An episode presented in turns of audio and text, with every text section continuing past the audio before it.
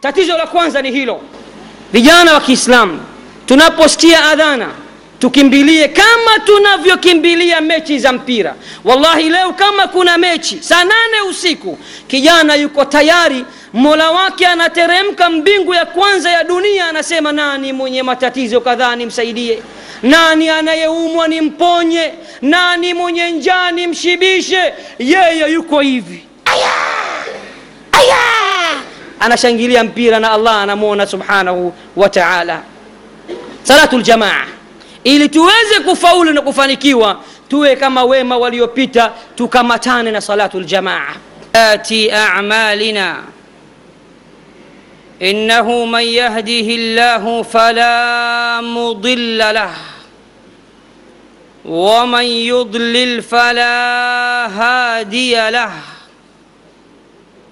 وأشهد أن لا إله إلا الله وحده لا شريك له وأشهد أن محمدا عبده ورسوله وصفيه من خلقه وخليله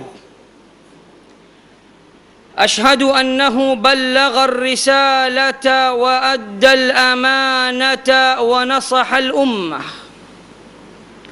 وكشف الله به الغمة. وجاهد في الله حق جهاده. حتى أتاه اليقين. وتركنا على المحجة البيضاء. ليلها كنهارها لا يزيغ عنها إلا هالك.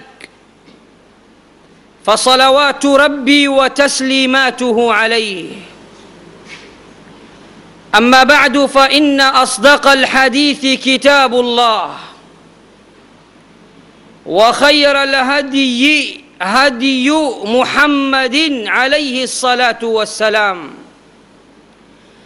وشر الأمور محدثاتها وكل محدثة في الدين بدعة وكل بدعة ضلالة وكل ضلالة في النار.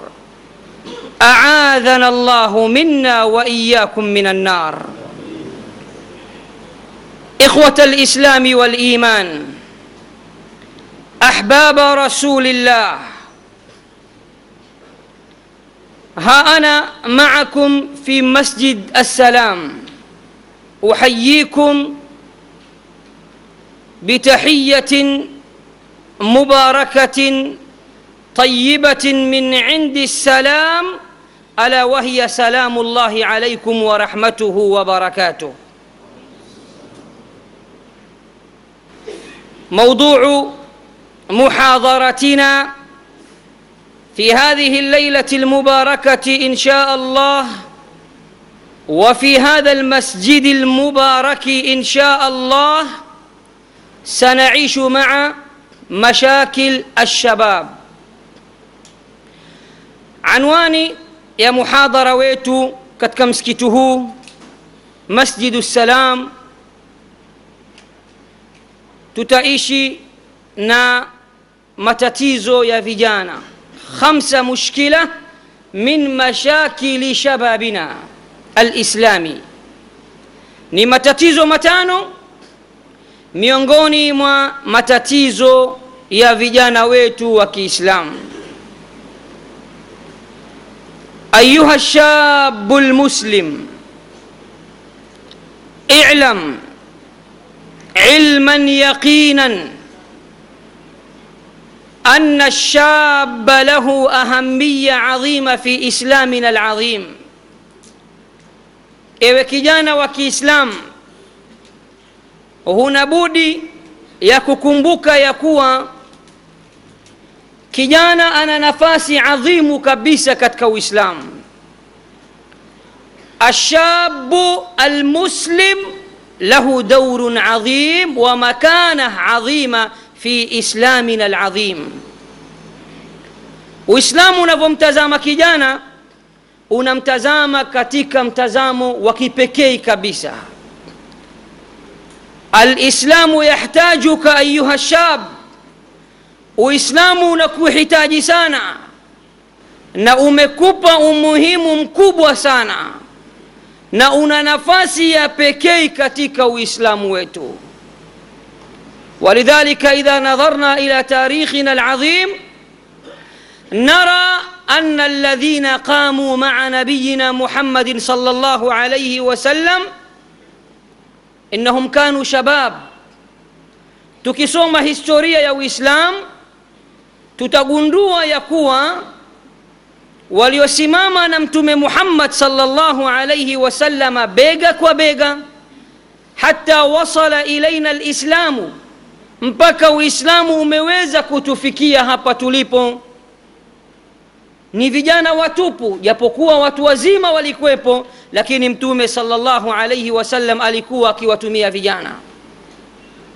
Mmoja ya wanafalsafa wa kiislam anasema mtume salllahu alaihi wasallam kwa siasa aliyopewa na allah jalla fi ulah aligundua vijana wanne akiwaweka karibu ataweza kufanya mujiza za hali ya juu akamtazama kijana anayeitwa abdullahi ibnu abi quhafa ambaye maarufu kwa jina la alsidiq abu bakar alsidiq sahaba aliyetajwa ndani ya qurani takriban mara nne au mara tano sura ya tisa attauba aya ya 40 alitajwa idh huma fi lghari idh yaqulu lisahibihi la tahzan إن الله معنا. فأنزل الله سكينته عليه. sakina iliteremshwa juu ya mtu mmoja tu ambaye alikuwa abu bakar asidiq والذي جاء بالصدق وصدق به. أولئك هم المتقون. كما ilivyokuja katika suratu الزمر. الذي جاء بالصدق هو محمد. والذي صدق به حتى سمي صديقا هو من؟ هو أبو بكر. الذي يؤتي ماله يتزكى وما لأحد عنده من نعمة تجزى إلا ابتغاء وجه ربه الأعلى ولسوف يرضى. ألا تحبون أن يغفر الله لكم؟ katika suratu nur ilipoanza wala yatali ulu lfadli minkum wassaati an yutuu uli lqurba pindi mmoja ya watu alipochangia kumchafua bibi aisha radiallahu taala anha wa ardaha. Abubakar alipogundua hata wewe mimi ninakusaidia siku zote ulikuwa uki ukichangia kuchafua familia yangu. Akasema sitokulisha tena. Lakini qurani ikamkemea abubakar asidiq alichofanya mtume salllahu alaihi wasallam kumwolea abubakar ili abubakar akija wakati wowote nyumbani kwake akimkosa bwana mtume abubakar awe ana uhuru wa kuingia ndani kwani ndani kuna nani kuna mtoto wake akamtazama alfaruq faruqu lumma wa imlaqu lislam umar ibnu lkhatab alladhi qala fi haqihi ajazat nisau an yalidna kaumara ni sahaba ambaye wanawachuoni wanasema wanawake wote wameshindwa kumzaa mwanamume kama umar ibnu lkhatab bwana mtume sal llahu alaihi wasallam akamwolea hafsa kumweka karibu kabisa. Alipomtazama aliyu bnu abi talib na uthmanu bnu affan akawagundua ni watoto wadogo bado hawakuoa. Vipi atawaolea ikabidi yeye awaozeshe. Walidhalika zawaja min ithnaini wa, wa, zawaja min ithnaini wazawaja thnataini. Au wazawaja thnaini aliwaolea wawili na akawaozesha wawili. Akampa ali bnu abi talib fatima na akampa uthman watoto wawili katika watoto wake. Alipompa wa kwanza akafariki akampa wa pili akafariki akamwambia laiti ningelikuwa na watatu hakuolewa la zawajnakaha ya uthmanu. Tungelikuozesha ewe uthman. Kwa hivyo ndugu zangu ukitazama mtume salllahu alaihi wasallam katika utabiri ambao aliutabiri ilivyokuja katika musnad ya alimamu ahmad na katika baadhi ya vitabu vya assunan anasema sayablughu hadha ddinu ma balagha llailu wannahar dini hii ya uislamu utafika kila pahala ambapo usiku unafika na mchana unafika. Ni pahala gani ambapo jua haifiki au mwezi haufiki? Ukitazama kwa haraka haraka alashara almubashara biljanna masahaba kumi waliobashiriwa pepo timu ya mtume muhammad salllahu alaihi wasallam walikuwa vijana watupu. Walidhalika ukiwatazama ashabu lkahfi na mambo walioyafanya makubwa. Na allah akawalaza katika pango takriban miaka mia tatu na na tisa. Na allah akasema nami ndiye nilikuwa nikiwageuza. Baadhi ya wafasiri wa qurani wakasema walikuwa wakilalia upande wa kulia miezi sita anawageuza tena upande wa kushoto miezi sita. Qurani ikawasifu ikasema innahum fityatun amanu birabbihim wazidnahum huda hawakuwa isipokuwa vijana vijana waliomwamini mola wao nasi tukawazidishia uongofu ibrahim alaihi ssalam qama biamaliya adhima kabira amaliyati taksir alasnam ibrahim alaihi ssalam aliamka katika hadithi imekuja maisha yake amesema uongo mara tatu khalilullah ibrahim الذي ثبت في تاريخنا الاسلامي انه هو اعظم الانبياء والرسل بعد محمد صلى الله عليه وسلم kwamba nabiyullah ibrahim ndio nabii mtukufu kuliko wote baada ya mtume muhammad salllahu alaihi wasallam moja ya uongo aliosema katika suratu safat walipotaka kumwalika aende nao katika kusherekea baadhi za ayadu za kishirikina akasema fanadhara nadharatan fi nujum. Faqala inni saqim. Akajifikiria kama vile anatafuta jibu la kuwapa. Akatazama kidogo juu anaangalia nyota anatafuta jibu. Akasema leo ninaumwa siwezi kwenda kokote. Alijua ya kuwa wataondoka na wataacha miungu yao ili aweze akaingie mule ndani akawashughulikie. Uongo wa pili alipokuwa akivuka na bibi sara mke wake moja ya miji. Mfalme wa mji ule alikuwa na tabia mke wa mtu anamtamani na anakunyang'anya. Lakini ukisema ni dada yangu anakuachia. Ibrahim anaulizwa yule mama ni nani? Asema ni dada yangu. Mpaka mkewe akawa na hofu umenita dada kutakuwepo na ndoa. Akasema muislamu ndugu yake muislamu japokuwa mke wangu bado ni ndugu yangu vile vile. Uongo wa tatu ibrahim alaihi salam qurani ilivyosema katika suratu lambiya fajaalahum judhadhan illa kabiran lahum laallahum ilaihi yarjiun.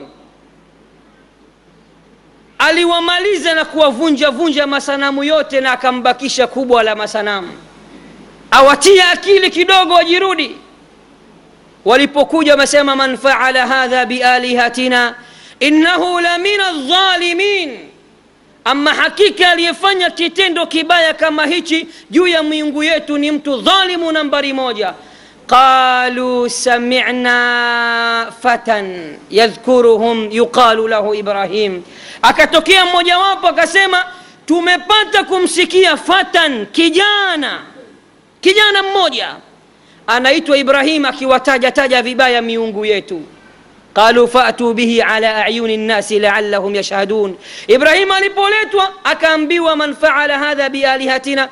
أكسمانيني بل فعله كبيرهم هذا. فاسألوهم إن كانوا ينطقون. نيني من يوليزميمي موليزيني كبولاو هوي هوي مموات يمدمرف بلا يمسوسي. إنونكان لسكيانجا إلي بيدي أوالي وينزاكي ووتي. موليزيني هوي وأوليزيني هوا كما وأنا أوزو mahalu shahid qurani imemsifu alipoamua kufanya shughuli kubwa kama hiyo ya kuvunja masanamu qurani imemwita kwamba ni kijana alikuwa kijana ana nafasi kubwa kabisa katika uislam walidhalika في الصحيحين جاء الحديث المعروف من حديث أبي هريرة رضي الله عنه وأرضاه حديث ambayo sote tunaifahamu hadithi imekuja katika bukhari na muslim لحديث أبو هريرة رضي الله عنهم. سبعة يظلهم الله يوم القيامة في ظله يوم لا ظل إلا ظله. وتو أين سابا؟ الله توفيش سكو يا قيامة كفولي سكو أمبايو هكونا كفولي اسبقوا كفولي شاكي. اللهم اجعلنا منهم يا رب. الله ترزوك كفولي سكو هيو إن شاء الله.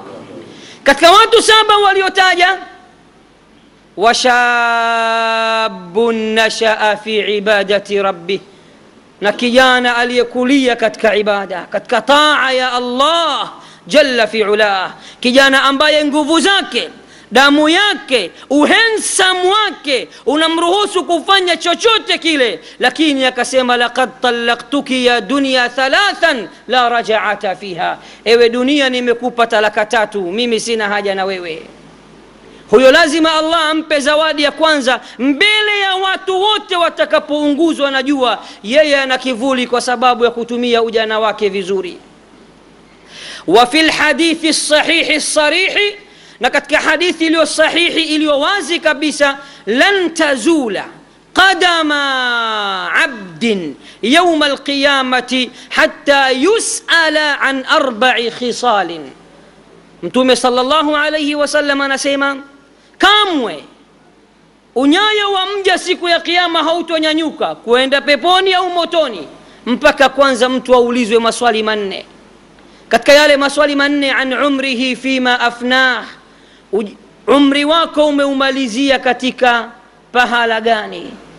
Jambo la pili wa an shababihi fima ablah ujana wake aliuingiza katika majaribio gani جنب لتاتو وعن ماله من أين اكتسبه وفيما أنفقه. ملياك يا ميتوما قد كان جياغاني يا حلالي أو يا حرام. نعم ميتوما قد كان جياغاني أما جنب لموشا وعن علمه ماذا عمل به. علم اليمفى الله أمي فنيك زيغاني كيانا نوتك يوليز وجو يا أجانا واكي. إنما نهتا وزي نواوة أوليز وجو يا كيبين ديشا تشاوجانا kuonyesha kwamba hichi kitu ni kikubwa sana na ni zawadi kubwa kabisa allah subhanahu wa taala ametupa hapa alipotufikisha tukawa katika umri ya ujana na hasa tukawa tunadumu katika misikiti ya allah subhanahu wa taala مشاك مشاكل الشباب أيها المسلم خاصة شباب عصرنا matatizo ambayo yanawakabili vijana wetu wa kiislam hasa katika zama hizi. Ama hakika ni matatizo mengi changamoto ziko nyingi lakini zile ambazo leo nimependa niziwasilishe kwenu ni matatizo matano tu ambayo tunayo sisi kama vijana wa kiislamu na tunapozungumza hivyo hatuna maana ya kuwa vijana wote wa kiislamu wameoza. Bali wako vijana masha allah bado wapo katika mstari na wako ambao kidogo wana mitihani. Tumwombe allah subhanahu wa taala wale ambao wapo kwenye mitihani awahidi katika njia iliyokuwa ya kheri. Tatizo la kwanza kabisa miongoni mwa matatizo ya vijana wetu wa zama hizi shababu alasr atafrit fi salawat. Jambo la kwanza kabisa kupuuza salah. Kama alivyosema mmoja ya wanawazuoni wa kiislam akiwazungumzia baadhi ya vijana vijana waliodata akasema la yarifuna min addini illa smah wala min alqurani illa rasmah السنة عندهم بدعه والبدعه عندهم سنه المنكر عندهم معروف والمعروف عندهم منكر كيشا كسيما همهم بطونهم وقبلتهم مباريات الكرة. لا يصلون وإذا صلوا أو وإذا صلوا لا يقيمون الصلاة.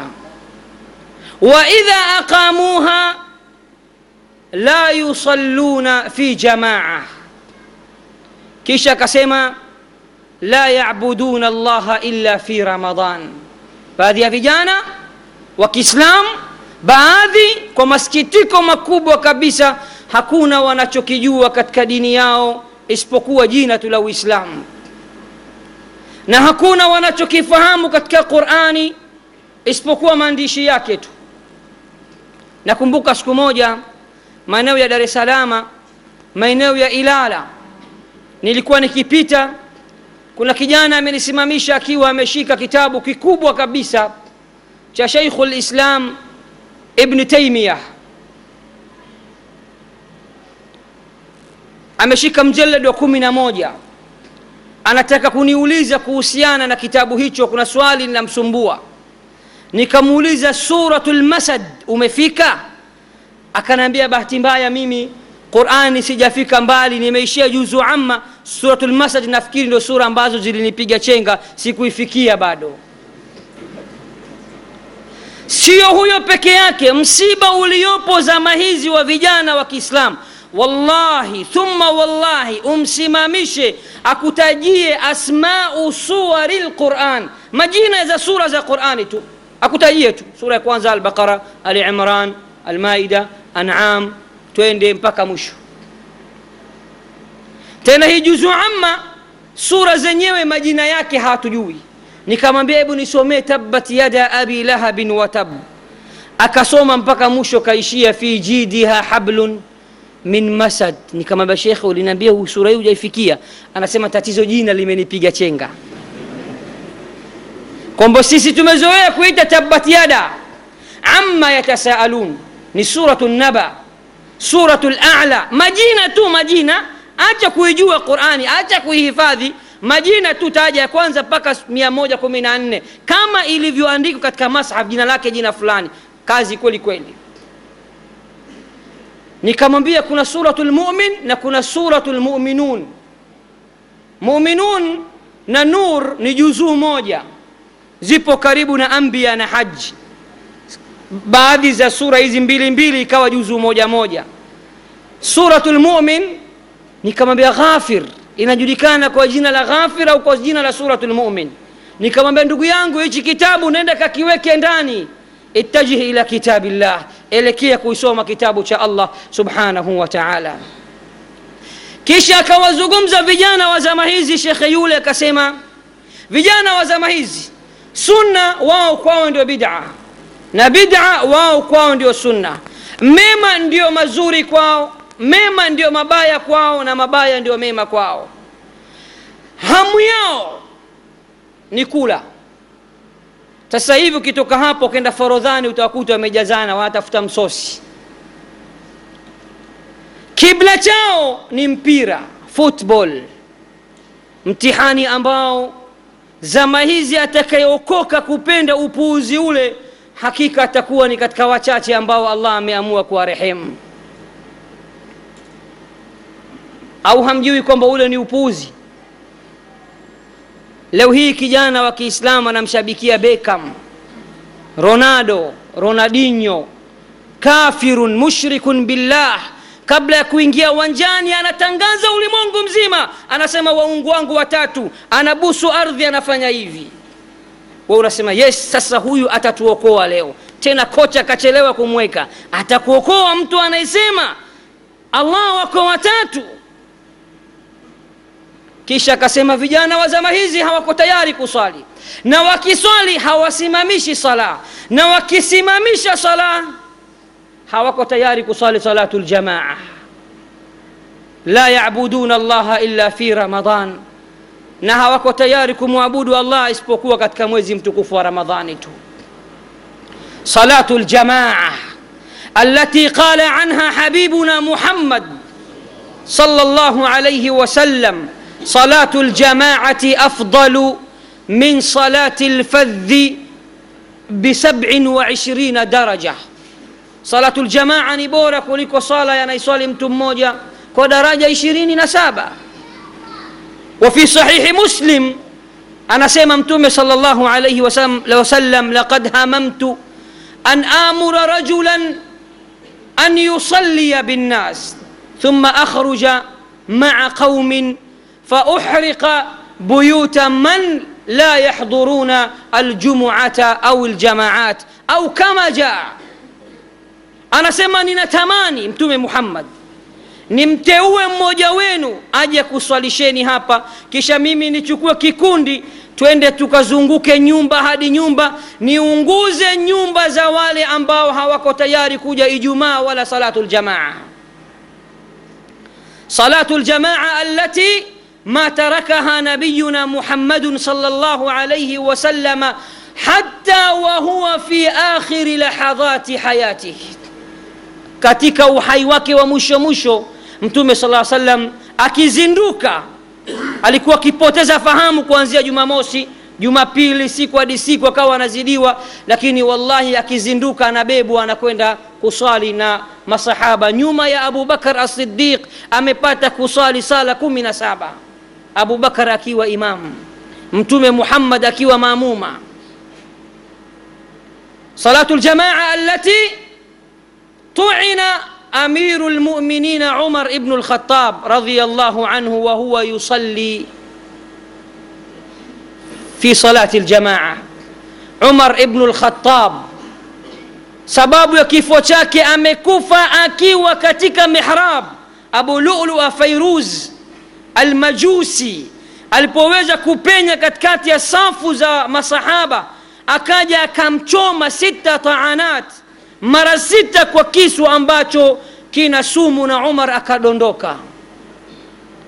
Abu ubaida amir ibnu ljarah akaja akamalizia sala. Angalia masahaba wa mtume muhammad. Zama zetu leo imamu ndo apigwe mbele basi adui hakigeuka nyuma msikiti mzima kwa upe. Watu tumeshatimka siku nyingi na wengine hawakujua kama umar kuna lolote limemtokea mpaka baada ya kusikia sauti imechenji kisomo tena sio cha umar cha abu ubaida wakawa wanashangaa lakini falamma afaqa alipozinduka atadruna ayuha lmuslimun ma awal sualin saalahu amiru lmuminin suali la kwanza aliwauliza masahaba hal salla lmuslimuna lfajra hivi waislamu wame, wamefanikiwa kweli kumalizia salatu lfajr umar haulizii kulikoni kipi kimenikuta nani kanichoma nani kanidhulumu nani kanifanyia haya hakusema anauliza salatu ljamaa mwanaye abdullah bnu umar anasema ya abatah ewe baba yangu allah akurehemu wewe tena upo katika sakaratu lmaut allah hatakuuliza anasema nachelea siku ya kiama ntaulizwa salatu ljamaa salatu lfajri siku fulani imeshindwa kukamilika kwa sababu wewe umar ulichomwa. Hivi allah anaweza kumuuliza swali hilo? Hawezi kumuuliza hana dhambi yeye. Lakini umar alichelea alipoambiwa abu ubaida amir ibnu ljarah ndiye aliyemalizia mpaka alipomtamkia mimi ndiye nimemalizia akasema suali la pili famani ladhi taanani ni nani sasa aliyonichoma mimi kwa kisu nani aliyenidhulumu kiasi hichi alipoambiwa ni majusi ambaye hajawahi kusali maisha yake farafaa yadaihi ila lsamai qaila kanyanyua mikono yake mbinguni anasema alhamdulillahi ladhi jaala masrai wa masiri ala yadi rajulin lam yasjud lillahi walau maratan wahida namshukuru allah ambaye anajalia. Kifo changu leo kinasababishwa na mtu ambaye maisha yake hajawahi kumsujudia allah hata mara moja. Angeniua muislam ingelikuwa kungelikuwepo na kesi kubwa pengine. Lakini hapa alhamdulillah na umar ibn lkhatabi ikawa sababu ya kufa kwake. Said ibnu lmusayib ahadu salafina salih ni mmoja katika wema waliopita. Kijana kama wewe na mimi. Wakati lama hadaratuhu lwafatu umauti ulipomkaribia anakufa yupo katika sakaratu lmaut watu wakawa wanamwambia hivi punde utakutana na aliyekuumba atakuhoji laivu hivi unajiamini? Amali gani unayojiaminia sana? Akasema ma min amalin arjuhu bada la ilaha illa llah anasema baada ya tauhidi yangu baada ya la ilaha illa llah amali ya pili ambayo ninaitegemea sana annani ma fatatni salatu ljamaati arbaina sana. Miongoni mwa mambo ambayo nitajitetea kwa mola wangu miaka arbaini mimi salatu ljamaa tena katika takbiratu lihram ya kwanza kabisa mimi sikuwa mwenye kuikosa miaka na mtume sal llahu alaihi wasallam imethibiti kwake katika hadithi ambayo alimamu lalbani ameisahihisha katika sahihu ljami anasema mtu yoyote ambaye atafanikiwa kusali salatu ljamaa sala arbaini tena anawai takbira ya kwanza allah subhanahu wa taala atamwepusha na mawili atamwepusha na adhabu ya moto na atamwepusha na gonjwa la unafiq. Hebu niambie mimi na wewe toka alfajiri ya leo mpaka hapa tulipo tumemaliza maghrib wangapi waliosali salatu ljamaa wakawai? Mstari wa kwanza takbiratu lihram kama ambavyo tukisikia leo brazil wameingia katika unguja hii mtu yuko tayari saa nne asubuhi kufunga duka lake na akawahi kukaa katika kiti cha vip akatokea mwendawazimu mmoja katika uwanja wa taifa wa dar es salama akasema nitavunja rekodi mimi. Maskari kidogo wakawa wameshughulika na mpira wakaghafilika. Akachomoka akaenda kumpa mkono dada yake. Mnajua nyinyi hamjui mtakuniambia? Eti Sheikh Said waislamu wa Unguja ndugu zangu waislamu tatizo la kwanza kabisa salatu ljamaa alhamdulillah vijana zama hizi wanajitahidi. Tulivyokuwa zamani na sasa tofauti. Wengi wetu allah ametuhidi na aendelee kutuhidi. Tunasali alhamdulillah. Zamani misikiti ilikuwa ikijazwa na wazee lakini sasa hivi wanasema waswahili ngoma dro au wazee wanaweza kupigwa bao. Lakini salatu ljamaa tunawai lau yalamu nnasu ma fi nidai wama fi safi lawal kama ilivyokuja katika riadhu salihin laiti watu wangejua ubora wa adhana kuitika adhana haraka na kuja kuswali katika safu ya kwanza kabisa mtume salllahu alaihi wasallam akasema na wakawa hawana namna ya kuzifikia safu ya kwanza isipokuwa kwa kupiga kura basi watu wangelikuwa tayari wapige kura kwamba kesho jumamosi mimi ndo zamu yangu kukaa safu ya kwanza. Lakini tathmini inaonyesha leo hii mtu atatafuta maeneo ya karibu karibu na mlango. Salamu ya kwanza ya pili yeye mbio au atatafuta feni iko wapi au ac iko wapi au dirisha liko wapi hana mpango na safu ya kwanza ولقد جاء حديث ضعفه بعض علمائنا ولكن بعضهم يصحح هذا الحديث imekuja hadithi baadhi ya ulama wanaitia dosari na wengine wanasema ni hadithun sahih au hadithun hasan والحسن المعروف طرقا وغدت رجاله لا كالصحيح اشتهرت anasema mtume sallallahu alaihi wasallam katika hadithi hiyo inna allaha wa malaikatahu yusalluna ala safi lawal allah na malaika wake wanawasalia wanausali safu ya kwanza. Safu ya pili wakapata wivu wakasema wa ala safi thani. Sisi wa safu ya pili vipi? Akarudia mara ya pili allah na malaika wake wanawasalia safu ya kwanza. Wakasema safu ya pili na sisi vipi? Akarudia mara tatu mara ya nne akasema wa ala safi thani nakumbuka doktor mmoja wa kisuudi anaitwa aidh ibnu abdallah alqarni mmoja katika vijana wasomi katika ulimwengu wa kisasa wa kiislam na ni mtu mwenye fani ya hadithi muhadith fi asrina hadha. Aliwahi kutamka ibara au kunukuu baadhi ya hikaya fulani ya mtu mmoja katika wema waliopita alikuwa yupo katika sakaratu lmaut wema waliopita. Akasikia adhana akawaita watoto wake akawaambia mimi ni nani kwenu? Wakasema khairu abin baba bora kabisa mzazi ambaye umetutendea mengi mazuri. Akasema nakuombeni munibebe. Yupo kitandani miaka na miaka. Lakini sijue siku hiyo imekwaje adhana iliangukia katika sikio lake akasema nibebeni nipelekeni msikitini nikasali.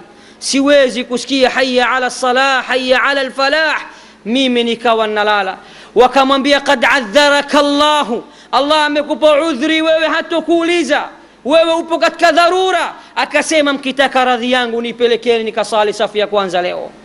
Tutakulaza safu ya kwanza kama maiti. Utaharibu safu. Safu haitonyoka wa umelala. Anasema nipelekeni. Akapelekwa wakamweka katika safu ya kwanza falamma dakhala fi sajda alakhira alipokuwa katika sijda yake ya mwisho fafadat ruhuhu ila almaliki lallam roho yake ikaondoka kwa allah subhanahu wa taala amekufa hali ya kuwa amesujudu.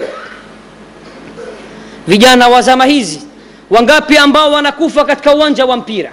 Wangapi ambao wamekufa anang'ang'ania kifua cha mwanamke wa haramu wangapi wanakufa akiwa katika ajali ya gari na huku mziki una uko juu kabisa? Tena tarab tena anasema eh, si mimi wa kwanza kupewa wengi wamejaliwa. Nitadumu naye kwa nguvu za manani. Manani? Alhanan almannan. Unataka kudumu kwenye zinaa kwa nguvu za manani anakufa na mziki unalia na malakul maut ana noti kabisa kwamba kifo chake amekufa kifo kibaya kabisa. Tatizo la kwanza ni hilo. Vijana wa kiislamu tunaposikia adhana tukimbilie kama tunavyokimbilia mechi za mpira.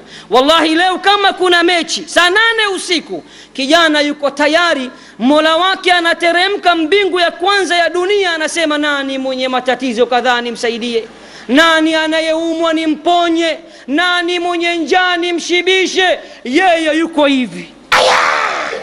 Aya! Anashangilia mpira na allah anamwona subhanahu wa taala.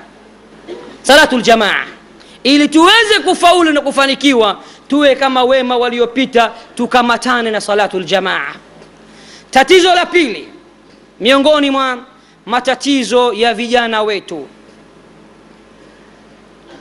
diyau lwakti kupoteza wakati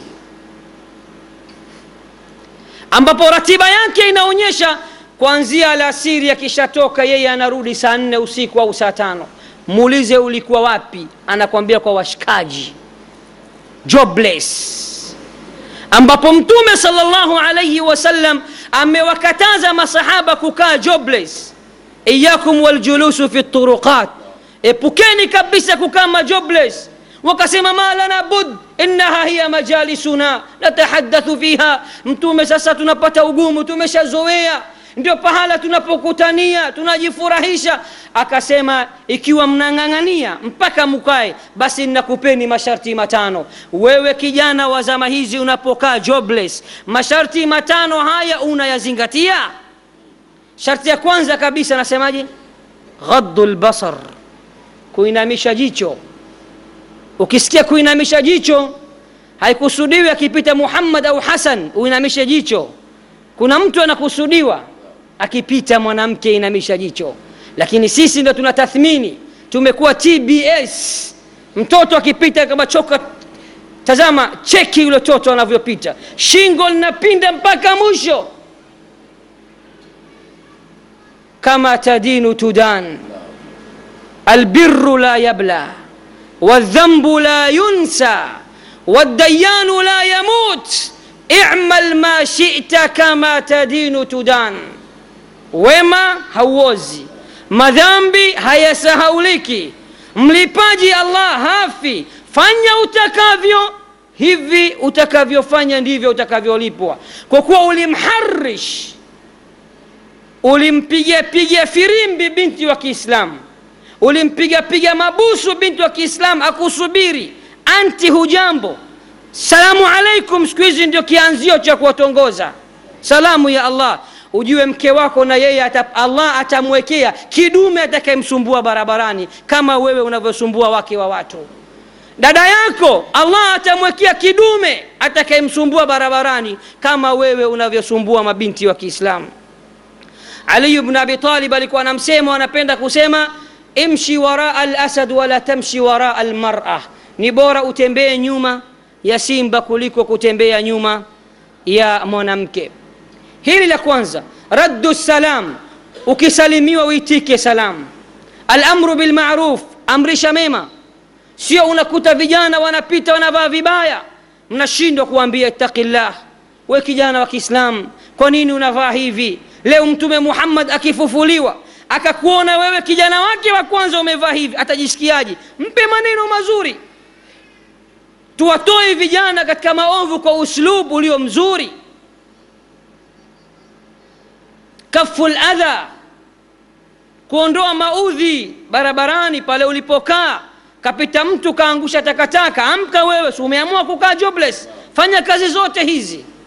Kama ambavyo mtume salllahu alaihi wasallam alivyoweza kuwaelekeza masahaba zake.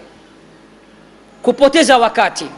Anasema mmoja ya wasemaji wa kiislam daqatu qalbi lmari qailatun lisahibiha ina lhayata daqaiqun wa thawani.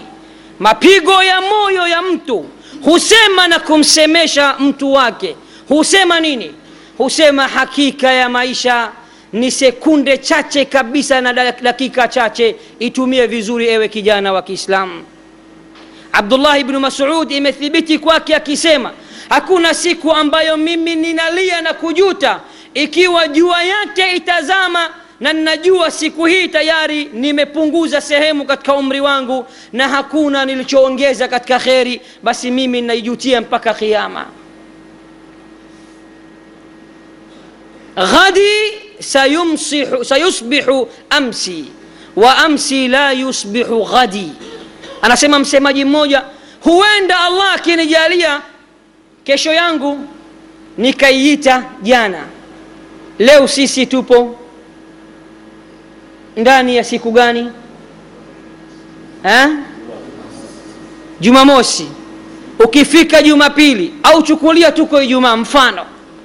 Ukifika kesho jumamosi waweza kuelezea jana tulikuwa masjidu salam tulikuwa tukisikiliza muhadhara. Lakini anasema ghadi kesho yangu allah akinijalia huenda ikawa nikaiita jana lakini jana yangu hata siku moja siwezi kuiita kesho yangu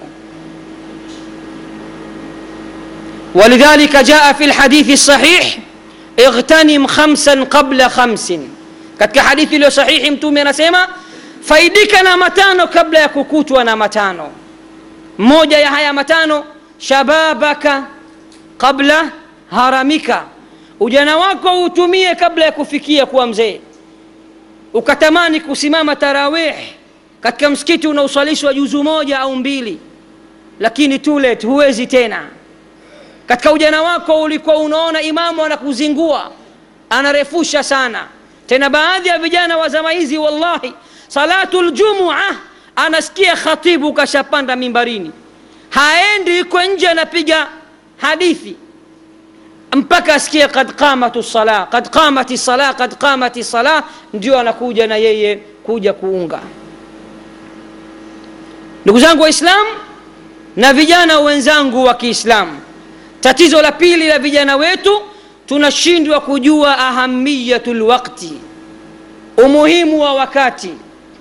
Allah subhanahu wa taala aliapa kwa muda walasr ina linsana lafi khusr wanawachuoni wameikhtilafiana wako waliosema asri ya hapa ni kipindi cha alasiri wako waliosema ni zamanu nabiyina muhammad allah ameapa kwa zama za mtume muhammad wako waliosema ni muda mzunguko wa masiku allah ameziapia kwamba ndizo unazotakiwa kuzitumia ili kuweza kufaulu mbele ya allah subhanahu wa taala ndugu zangu waislam katika hadithi iliyo sahihi mtume sal llahu alaihi wasallam anasema نعمتان. مغبون فيهما كثير من الناس. نعما بيلي. قد كنعمة ألزتوب الله وإن تعدوا نعمة الله لا تحصوها. حتى كسيما ممزه سابو في بها ذي بيتي ذبيتي نعمة كنعمة أنبازتو مغفلي كنازو كما وإسلام الصحة والفراغ. أزيمة نمودا. ألهاكم التكاثر حتى زرتم المقابر. تندنغنيك نوينج وكتفوت ما يشبور دنيا غفلة نجكوت تنكوفا غفلة كبيسة يا من بدنياه اشتغل وغره طول الأمل الموت يأتي بغتة والقبر صندوق العمل ewe anayeshughulika sana na dunia yake ewe anayedanganyika na nguvu zake pumzi zake uzuri wake ujana wake elewa ya kwamba umauti unakuja ghafla ghafla. Kaburi ndiyo sanduku itakayohifadhi matendo yako. Anasema assihatu walfaragh afya uzima pamoja na muda. Hili ni tatizo la pili. Waulize waliozoea kusafiri. Ukisafiri na mzungu hata ndani ya ndege kutoka dar es salama kuja unguja dakika 20 25 huwezi kumkuta mzungu akilala tu. Utamkuta na kitabu anasoma kafungua laptop anazitumia dakika zile anafanya shughuli zake. Ndo kachoka sana hahitaji mpango wote ule mtu wa mziki anakuja nasikiza mziki. Mziki ule kuwa haramu sisi sasa wasiokuwa waislamu ndio wamejua umuhimu wa wakati waislamu wameshindwa kujua umuhimu wa wakati lakini kila mtu ataujutia wakati wake siku ya qiama kama ilivyokuja katika suratu lmunafiqun allah subhanahu wa taala anasema waanfiquu mima razaqnakum ahadakum lmautu fayaqula rabbi laula akhartani ila ajalin qarib kwa nini faasaddaqa wa akun min alsalihin atakapofikiwa na mauti ndo atasema ya rab nirudishe katika sura lanam allah anasema walau adu eh? walau walau rudduu laadu lima nuhuu anhu wainnahum na laiti hata kama atarudishwa allah anasema navyowajua watarudia yale yale mabaya yao mwanadamu atabembeleza asema ya rab nirudishe nicheleweshe kidogo niwe mwema niwe mcha mungu nitoe sadaka lakini walan yuakhira llahu nafsan idha jaa ajaluha hapo ndipo mtu atajua umuhimu wa wakati. Jambo la pili hili kiasi ambacho leo utamkuta kijana hana kazi. Wenyewe wanasema anababaisha. Baada ya kutumia muda ule kuhifadhi qurani tukufu au kwenda darsa mbalimbali atakwambia nitasoma vipi wakati mimi sina pesa mfukoni na mimi nataka nimwambia ukipata pesa ndo hutosoma. Ukiwa mlala hoi na una muda mkubwa umeshindwa kumthamini mola wako atakapokupa ubize na mapesa ndo utamsahau kabisa. Waislam wa unguja mnataka kuniambia unguja hamna mashekhe hamna darsa mbalimbali zinazosomeshwa katika misikiti mbalimbali? Je kaifa adadu lhudhur uwingi wa watu kuitika ukoje magharibi mpaka isha ndio darasa zetu sio? Vijana wako makazini. Wakwapi na si unguja tu dunia nzima sasa ya kiislamu. Kila mtu tena kuta mtu anakwambia mimi dini sijasoma. Mi sijasoma mambo ya dini hunibabaishi. Sema unausema jamani? Watu wanasoma riadhu salihin bulughu lmaram watu wanahifadhi wallahi hakuna kitu chepesi kuhifadhi kama qurani tukufu. Ikiwa utakuwa na nia ya kuhifadhi. Mtu anashindwa kujiunga na halaka katika halakatu lquran akaweza kusoma. Lakini angalia sasa hapa tulipo tu tuseme tusimamishe vijana watano wa kiislam katika zanzibar hii. Tuwasemeshe kiarabu. Utasikia yani yani aiwa naam naam aiwa. Lakini mguse kwenye english utafikiri mmarekani ulimi unakaa kana kwamba kapigwa nini sijui. Sawa si sawa? Kazaliwa nayo. She saidi kazaliwa nayo. Kaenda sehemu panapoitwa english cause. Si ndio ndugu zangu? Arabic cause iko wapi? Lugha tukufu ya kimataifa katika ulimwengu huu. Sisi ndio tumedhalilisha lugha yetu na ndio maana haikuwa lugha ya kwanza katika ulimwengu wa sasa. Angalia wachina na hii hiho yao hata aje nani aende popote haongei lugha yoyote. Anaongea kikwao niho alafu mwingine anamtafsiria rais mwingine. Mpaka mi najiulizaga kama unajua kiingereza sizungumza naye tu mkaokoa mka, mka, mka muda kwambia ah, lugha yangu muhimu mimi. Sawa si sawa? Sisi ndo tunaona ujiko kuongea kiingereza. Yes. Yo. Zungu kala fenes si hivyo سين لغة زيتو والله مكوجة حديث كتك جامع الترمذي نكي سماغة هو إن نيوم سانا أنا سيما متومي صلى الله عليه وسلم إن الله يبغض كل جعذري جواب سخاب بالأسواق جيفة بالليل حمار بالنهار عالم بأمر الدنيا wa jahilun bi. Anasema Mtume sallallahu alaihi wasallam, Allah anawachukia watu wa aina nne. Angalia wewe na mimi tumo katika hao wanne ambao hawapendwi na Allah. Kwanza, Allah hampendi mtu ambaye maneno machafu, mwenye kibri za hali ya juu, sakhabin bil aswaq, mpiga kelele masokoni. Ukienda soko la matunda la masamaki, kelele zake yeye tu muda wote jifah billail anayelala usiku kama ng'ombe anakoroma mpaka nyumba ya saba mnamsikia. Hana cha kuamka qiyamu llaili wala salatu lfajri himaru binnahar kwa nini usiku analala kama ng'ombe? Kwa sababu mchana anafanya kazi kama punda. Angalieni mtume hatuambii tusifanye kazi. Anakusudia hivi hampi mola wake muda yeye na dunia na kufanya kazi kama punda ikifika usiku pia hamkumbuki mola wake analala kama ng'ombe alimun biamri dunia mjuzi katika mambo ya kidunia jahilun biamri lakhira na ni mjinga kabisa katika mambo ya akhira hizi simu tukimpa tu basi, simu yangu umeblock si imefanyaje hiyo anakufungulia mpe laptop dakika mbili utafikiri vidole vya shetani vya jini chachachacha kafungua mpe mashaf mwambie nitolee sura inayoitwa suratu lhijri ataangaika mwaka mzima. Anakwenda huku anarudi huku anakwenda huku hajui. Jamani vijana ninayosema sahihi sio sahihi? Ukijua sana dunia kuliko dini hilo pia ni tatizo. Allahu akbar. Alimun biamri dunia. Ni mjuzi sana katika mambo ya kidunia jahilun biamri lakhira lakini ni mjinga katika mambo yanayotaalaq na akhira ina maana muda unao hapa ulipo una uwezo wa kusoma. Vijana wangapi ambao sisi tunawajua unaweza kwenda sehemu pakaanza kusoma qurani labda ruqya au chochote alafu anaambiwa we utasoma surat lanam mara mbili.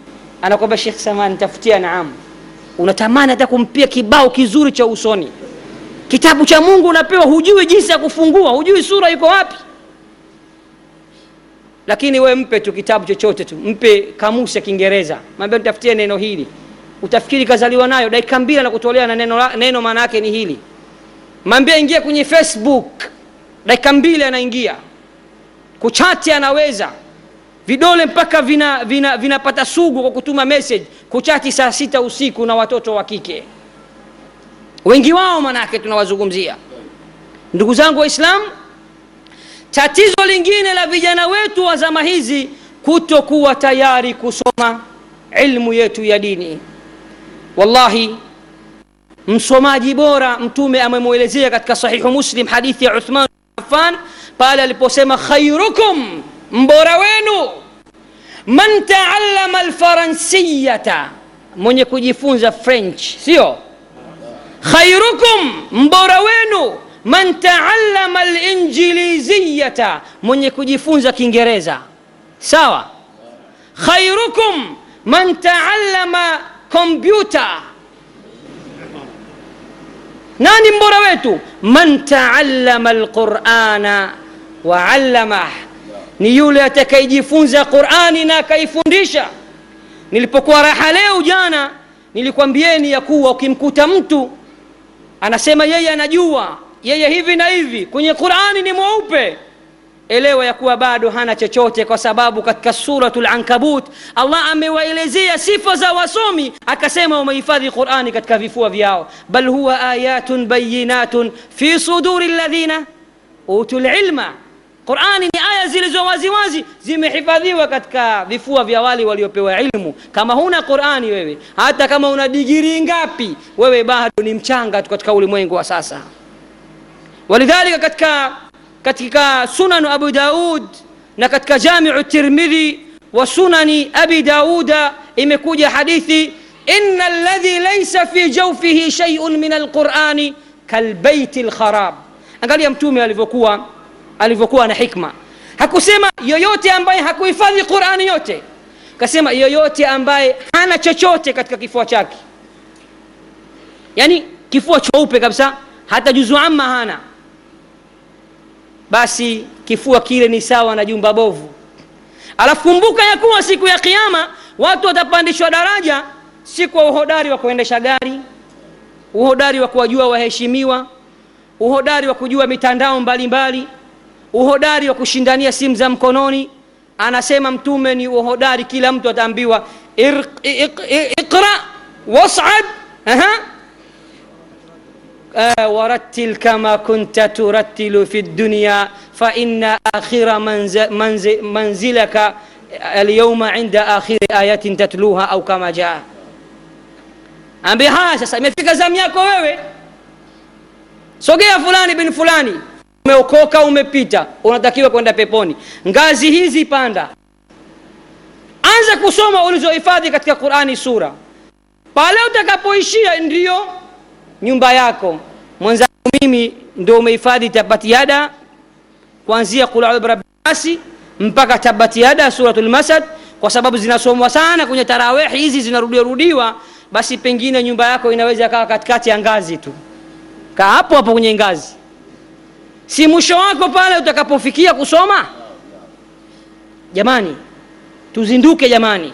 Salu shababa shababa alasri kam hafidhu من سورة العصر أو من سورة القلم وكم حديثا لخير الخلق قد فهموا وهو المصدق بعد الوحي في الكلم والراشدون نسوا أسماءهم وهم كالشمس في القيم أو كالبدر في الظلم. لكنهم حفظوا الأفلام ماجنة معنى ولحنا وتمثيلا بلا كائم واشتروا بمال الله أشرطة وصنعوا له صنوف اللحن والنقم. وفي المقاهي جموعا لا تصدقها وفي المساجد لا تلقى سوى الهرم. وفي الملاهي ودور اللهو مفسدة يسعون لها شوق كالشوق للحرم ni mshairi mmoja wa kiyemen anasema hebu waulizeni vijana wa zama hizi wamehifadhi nini kuanzia suratu lqalam suratu lasri mpaka suratu lqalam hadithi ngapi za mtume salllahu alaihi wasallam walizohifadhi kichwani masahaba wangapi wanaowajua leo ni wachache ukimwambia ndugu yangu njo nitajie alasharatu lmubasharatu biljanna masahaba kumi waliobeshiriwa pepo. Nitajie. Mtihani. Hata ile miezi ya kiislam basi. Miezi ya kiislam kumi na mbili ina majina yake. Kuta mfungo fulani mfungo fulani hizi nadhani ni lugha tu za, za afrika lakini zile zina majina yake imekuja katika uislamu tunazijua zote. Mtu kama anajua shaban kwa sababu ni jina la mtu. Ramadhan jina la mtu. Shawal jina la mtu. Ukifika kwenye zile jumadul ula jumadul wanarudi kwenye mfungo. Mfungo pili mfungo tano mfungo sita. Lakini mwambie turudi kwenye kizungu. Hata kupiga januari februari nani dcm disemba haisi zote anakwambia sasa huyu ni mjuzi katika mambo ya kidunia. Jamani hata miezi ya kiislam tunashindwa kujua kwa majina. Masahaba wa mtume muhammad salllahu alaihi wasallam katika masahaba kumi waliobashiriwa pepo. Sasa wewe mwambie siku moja nilisikiliza muhadhara wa shekh moja doktor katika fiqhu lmuqaran katika zama hizi. Kijana matata sana. Na allah tujalia sisi wa tanzania baada ya kumwomba kututembelea miaka miwili iliyopita nafasi yetu tumeipata tarehe moja mwezi wa saba. Kesho kutwa biidhnillah atakuja tanzania na ana siku nane tu. Na insha allah tumempanga na zanzibar tutamleta ili aje kutupa faida. Anaitwa doktor muhammad al arifi. Ni shekhi mkubwa sana. Anafahamika katika chanel kibao za kiislam huwa akizungumza. Nimemsikia siku moja anasema amekwenda riyadh saudi arabia sisi tunaposikia arabuni tunachukulia kuna dini sana. Lakini wenyewe wanakwambia afrika mmetushinda. Na sisi hatutaki kupeana vichwa kila mtu ana kichwa chake hapo. Ukimwongezea cha pili tutapasuka wote humu ndani. Bora tukandimizane kandimizane hivyo hivyo mtu anaweza kuzinduka na akaendeleza mazuri zaidi. Anasema amekwenda katika jamia. Anazungumza na wanafunzi ambao wako university akawambia nitajieni wake wanne katika wake wa mtume muhammad salllahu alaihi wasallam. Vijana akaanza kugombania. Akatajwa mke wa kwanza khadija. Shekh akasema naam khadija wa kwanza. Wa pili fatima. Mwarabu huyo msaudia. Sisi tunawafagilia tunaona dini kuliko sisi. Shekh akasema nilikunja uso mimi kuwatisha. Kamba la mtoto wake huyu akasema doktor sasa hivi nimemkumbuka. Nani? Amina. Mama yake eti ndo, mkewe. Sie pia tunao humu ndani au hamna humu ndani mashekhe lakini mwambia kwambia kina janet kina shakira. Kina nani wale? Nani? Kina messi. Atakwambia messi ana umri gani? Tena mi wananishangazaga wakisemaga mdogo tu ana miaka kumi na nane. Njemba nzima miaka thelathini anaonekana. We unasema kumi na nane? Umezaliwa naye wewe? Ah, historia inaonyesha hivyo. Anaongozwa kwa mabao. Angalia vibao vinakusubiri kaburini. Anaongoza si kwa, kwa kushinda magoli. Ana, ana bilioni kadhaa. Yani mpaka pesa. So zako zake we unazijua na ngapi? Njosa katika ulimwengu wa kiislamu. Sema tu imam shafi amekufa akiwa na umri gani? Hapo mtihani. Mtihani mkubwa au mtu muulize tu katika wake wa mtume wako ambao wamekalia eda na wako ambao wametangulia kufa kabla yake. Wangapi aliowazika kwa mkono wake? Kazi ipo. Atakwambia khadija kwa sababu yule maarufu. Wa pili mtu amjui. Waislamu kama ndio hali yenyewe hivi ulimwengu wa sasa hatuwezi kuitawala hata kidogo. Ikiwa dini yetu tu tumeshindwa kuijua acha dunia. Ni mtihani mkubwa kabisa. Kwa hiyo tatizo la pili vijana wetu kusoma dini hawataki. Wanaona kwamba kusoma dini udarweshi kuhifadhi qurani utapata nini? Utaajiriwa wapi wewe? Utakaa msikitini utasubiriwa kusali tarawih na sauti yako ya bayati ya sika ya nahwandi kuisha. Lakini mimi nataka nikwambieni kitu kimoja. Adunia tataqalab dunia inabadilika. Baada ya miaka kadhaa wasomi wa dini ndio watakuwa wanamata kuliko wasomi wa masomo mengine. Wallahi mtaniambia. Aliyehifadhi qurani sasa hivi ana thamani. Sasa hivi tu nenda katika maeneo ambayo kuna qurani utahisi ana thamani kuliko. Mimi nilikwenda alfu mbili na moja katika mashindano ya qurani nchini iran. Wallahi mshindi wa kwanza kutoka chad kijana alikuwa anaitwa husein alisoma qiraa ya warsh ambayo sisi hatukuizoea kuisoma. Unajua alipata zawadi gani? Sabini na moja alfu dola za kimarekani. Hujajenga nyumba maisha sio supa tena hapo. Sasa wewe mpira wenyewe uchezi pesa za kina messi we kazi ya kushangilia tu huna fani yoyote. Jamani tusidharau dini yetu. Man yuridi llahu bihi khairan yufaqihu fi ddin. Allah akimtakia kheri mtu yoyote yule anamzindua katika dini humfungua fahamu yake katika dini humpa ilmu ya dini sio ilmu nyingine. Sina maana ya kuwa tusisome ilmu hii inayoitwa kizungu sijui ya kidunia mi nachukulia zote ni ilmu ambazo zina faida duniani ya akhira lakini alquranu awalan addinu awalan dini kwanza qurani kwanza hadithi za mtume kwanza alafu yaje yafuate hayo mengine. Kwa hiyo hii ni tatizo la tatu katika matatizo yetu vijana wetu wa zama hizi. Ama tatizo la nne rufaqau assuu vijana wetu wengi wamepatwa na matatizo ya kupata marafiki wabaya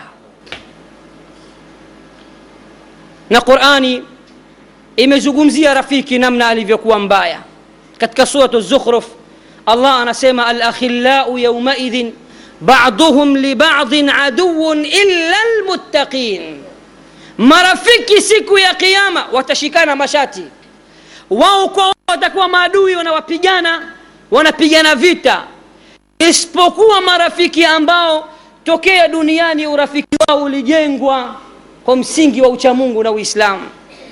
Inna, waliy, inna waliyakum llahu wa rasuluhu walladhina amanu alladhina yuqimuna lsalah allah anatuambia hakika kipenzi chenu nyinyi ni allah walii wenu rafiki wenu ni allah na mtume wake na wale walioamini na wanaosimamisha sala tano. Kijana wa kiislamu unataka kumchagua rafiki? Sharti awe anasali sala tano. Sharti awe mumin wa illa alsahibu sahibun. Asahib kwa sad sahib kwa sin. Maana rafiki humvuta rafiki yake upande wake. Vijana wangapi tulikuwa tunawajua walikuwa wazuri na imani na nuru katika sura zao lakini baada ya kuhama jobless kwenda katika jobless nyingine anaanza kujifunza kupiga fegi anaanza kula mirungi miraa anaanza vitu kidogo kidogo kisha, kisha washikaji wanamwambia usitaki zako wewe. Wewe kama uwezi chukua taimu zako hapo usikaekae hapo. Na yeye anataka kuiga anataka kuonekana hamwangushi rafiki yake anajaribu kidogo kidogo. Mwisho ukikutana naye wallahi uamini kama huyu ndo tulikuwa naye. Tarawih alikuwa akitoa machozi akisikia qurani ikisomwa. Ghafla ana chenji kwa sababu marafiki wana uwezo mkubwa kabisa ya kupotosha marafiki zao. Almaru ala dini khalilih mtume muhammad huyo. Anasema kila mtu hufata تابية زرفكياك فلينظر أحدكم من يخالل. بس موجوين قبل كتغوى رفيكي أم تغوين ناني كوان كوانزا رفيكي انت أم تغوى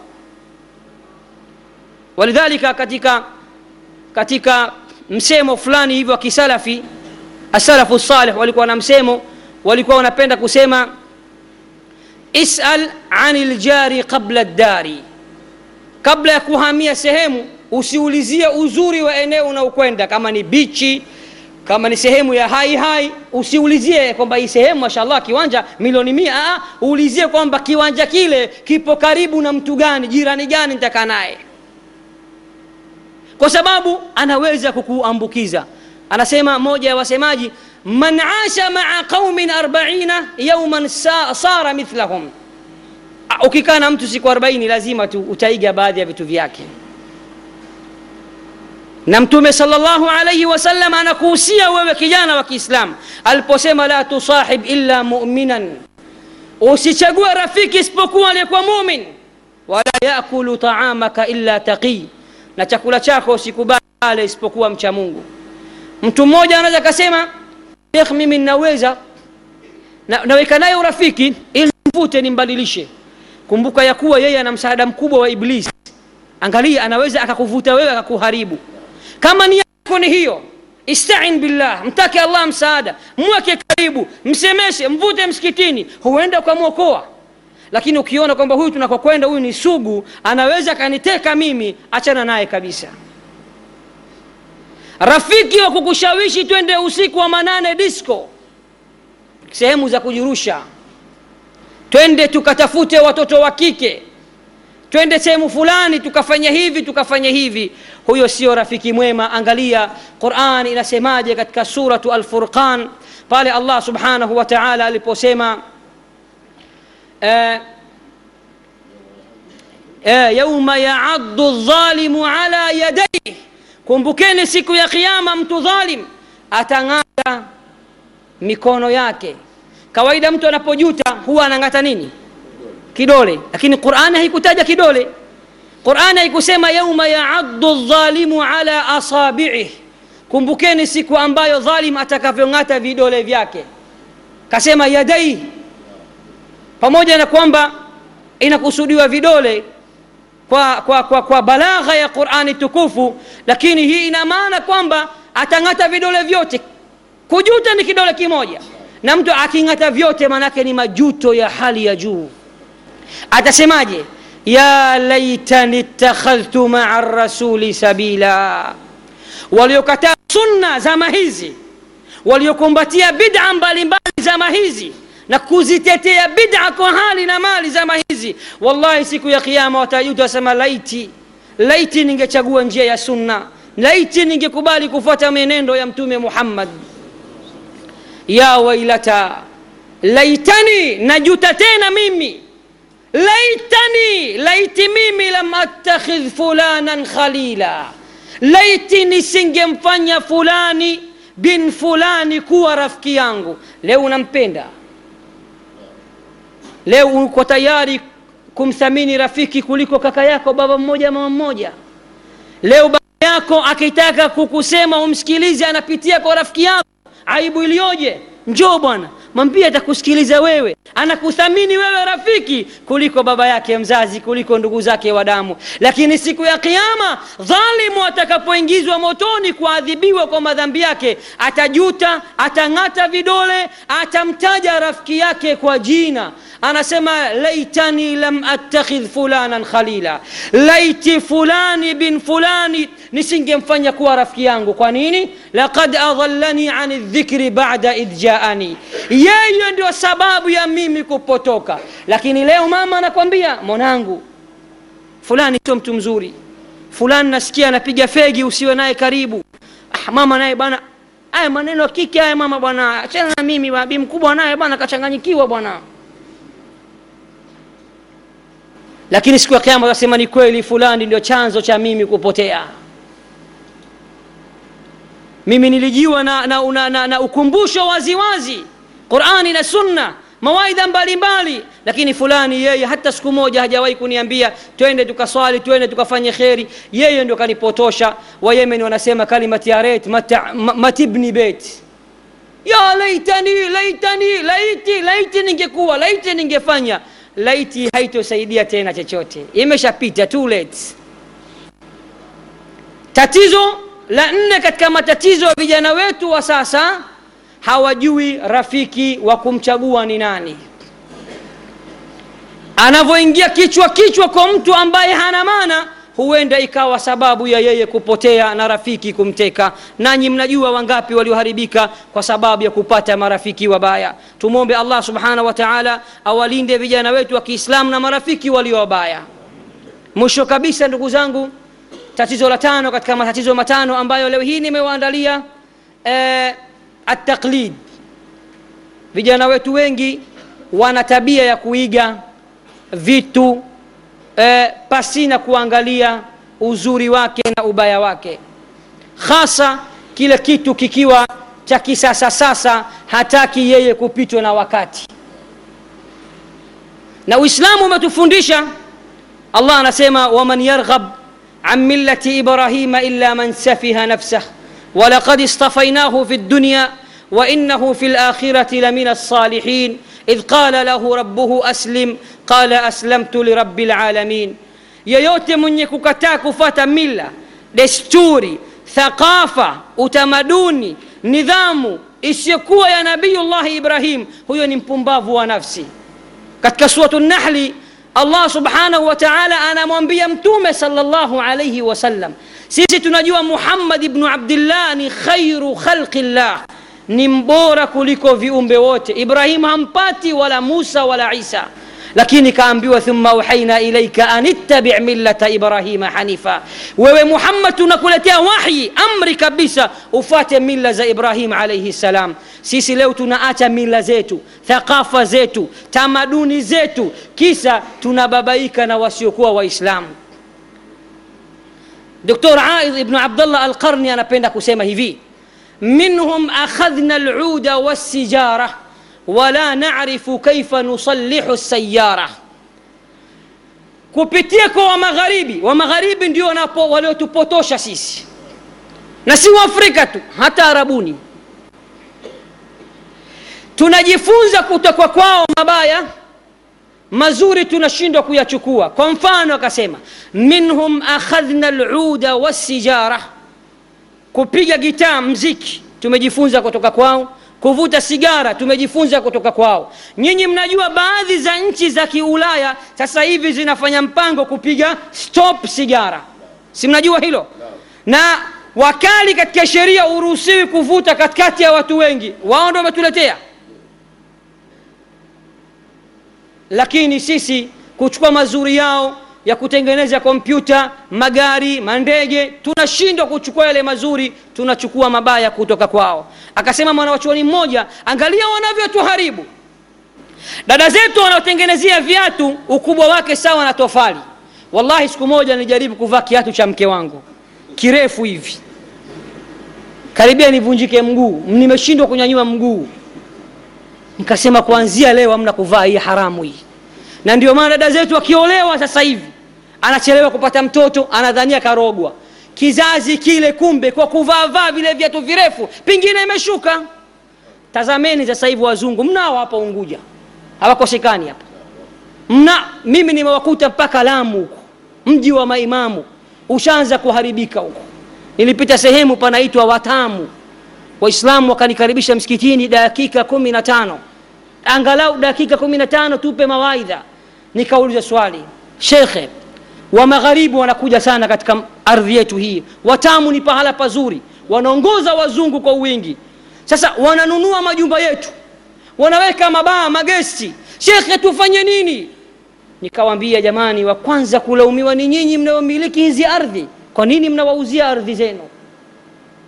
Sisi ndo tumewapokea sisi tukisema tukiwambia watoto wetu ya ayuha namlu dkhulu masakinakum la yahtimannakum sulaimanu wa junudu wahum la yashurun. Kila mtu akiwambia watoto wake ingieni ndani bwana awas msiwakaribie tukiwambia watoto wetu wa kike waqarna fi buyutikunna wala tabarajna tabaruja ljahiliyati lula tulieni majumbani wakakosa mtu wa kumpokea wakakosa mtu wa kuwapa maneno mazuri wakakosa mtu wa kuwa, kuwa, sura nzuri. Watajisikia aibu wataondoka. Sisi ndo kwanza tunajifunza kitaliano mpaka lugha yao. Nikaingia lamu nikakuta vijana wanafuga rasta wengi wao nikamuuliza mtu mmoja akasema mzungu akija lamu akikukuta hu, huko, huko na rasta anajua wewe sio beach boy sio. Hawezi kukuchukua kwenye mambo yake.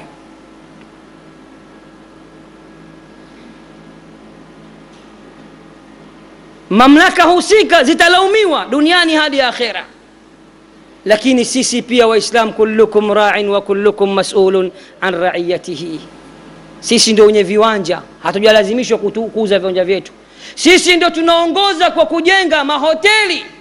Lengo upate pesa kwa sababu watalii wanalipa sana. Tatizo ni la kwetu sisi. Sisi ungesema hakuna kitu kama hicho. Gesti zetu aingie mtu mpaka awe na cheti cha ndoa.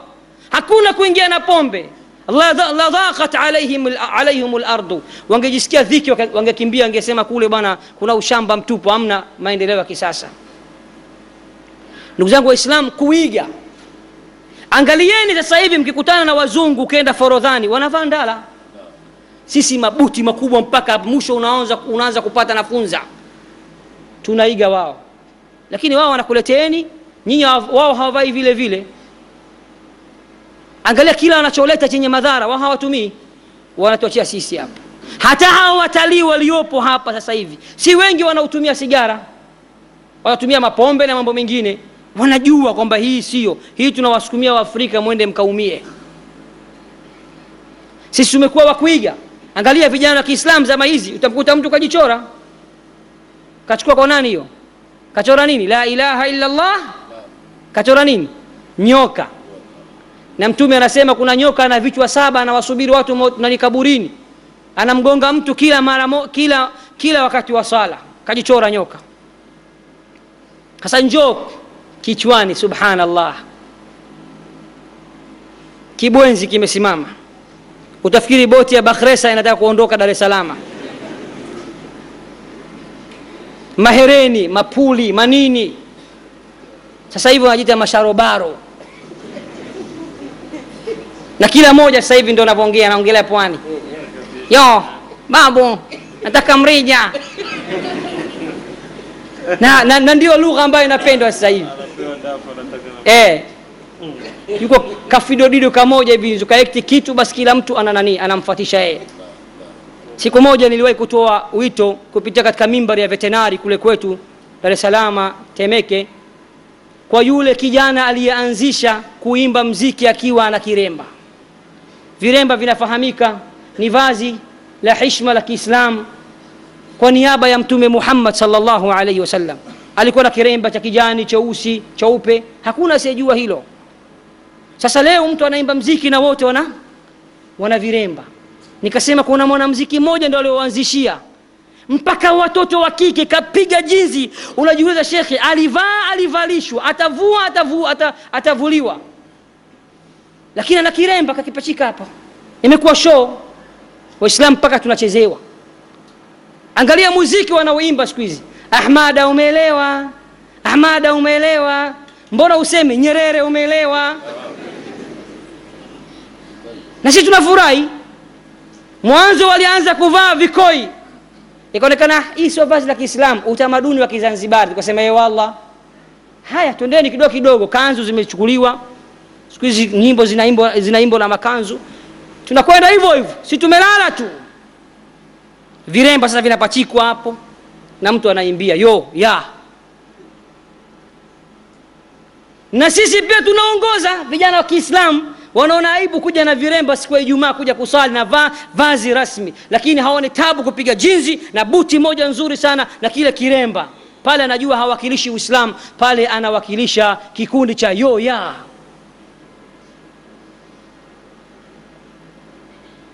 Ama ukija kwenye suruali sur, lake subhanallah, utafikiri amekosa mkanda, suruali linadondoka, alafu kila kidondoka jifanya nairudisha juu. KK, ndo naita kuiga kote huko. Hawa watu tusiwalaumu sana, kama Iblis. Iblis kwa kiama katika suratu Ibrahim, waqala shaitanu lama qudiya al-amru allaha waadakum wa'da al-haqq ووعدتكم فاخلفتكم وما كان لي عليكم من سلطان الا ان دعوتكم فاستجبتم لي فلا تلوموني ولوموا انفسكم ibilisi watu watakapoanza kumpiga mawe ndani ya jahannam sasa jamani ye mimi ushai kuniona mimi wewe wewe unanilaumu ushai kuniona mimi nishai kukamata mkono kwamba twende ba nishai kukusimamia mlangoni msikitini nimekwambia usiingie ndani sasa unalaumu nini mimi Mimi bana nilikuwa nakupambia mambo tu. Wewe mwenyewe ulikuwa unakuja kunifuata. Na hao watu wakwambia wewe unanitakia nini mimi? Mimi nimekushika mkono. Mimi nimekuvaa hereni. Mimi nimekwambia nyoa sio unyoaji wa aina gani? Wewe mwenyewe umeniiga na ushamba wako. Hili ni tatizo la tano miongoni mwa matatizo ya vijana wetu wa kiislamu. Vijana wa kiislamu naomba nitoe wito kwenu. Angalieni mtume salllahu alaihi wasallam anasema man tashabaha biqaumin fahuwa minhum yoyote mwenye kujifananisha na watu fulani atafufuliwa siku ya kiama pamoja na huyo. Yuko pamoja naye. Almaru maa man ahabba. Kila mtu atafufuliwa siku ya kiama na yule aliyompenda. Sisi tunao uwezo wa kuwabadilisha wao wakafata tamaduni zetu za kiislamu. Hata kama zitaonekana hizi ni za kizanzibari lakini madama uislamu unakubaliana ta, tamaduni ile wache na wao waige. Sio sisi wao tuwaige. Ndugu zangu waislamu nafikiri muda umekwenda sana. Wakati namalizia eh, kukamilisha muhadhara wangu na kuombeni sana tuzifanyie kazi matatizo haya matano ambayo baadhi ya vijana wetu wanayo na tumwombe allah subhanahu wa taala awaongoze vijana wetu awajalie kuwa upande wa mtume muhammad salllahu alaihi wasallam na sio upande wa iblis na timu yake insha allahu taala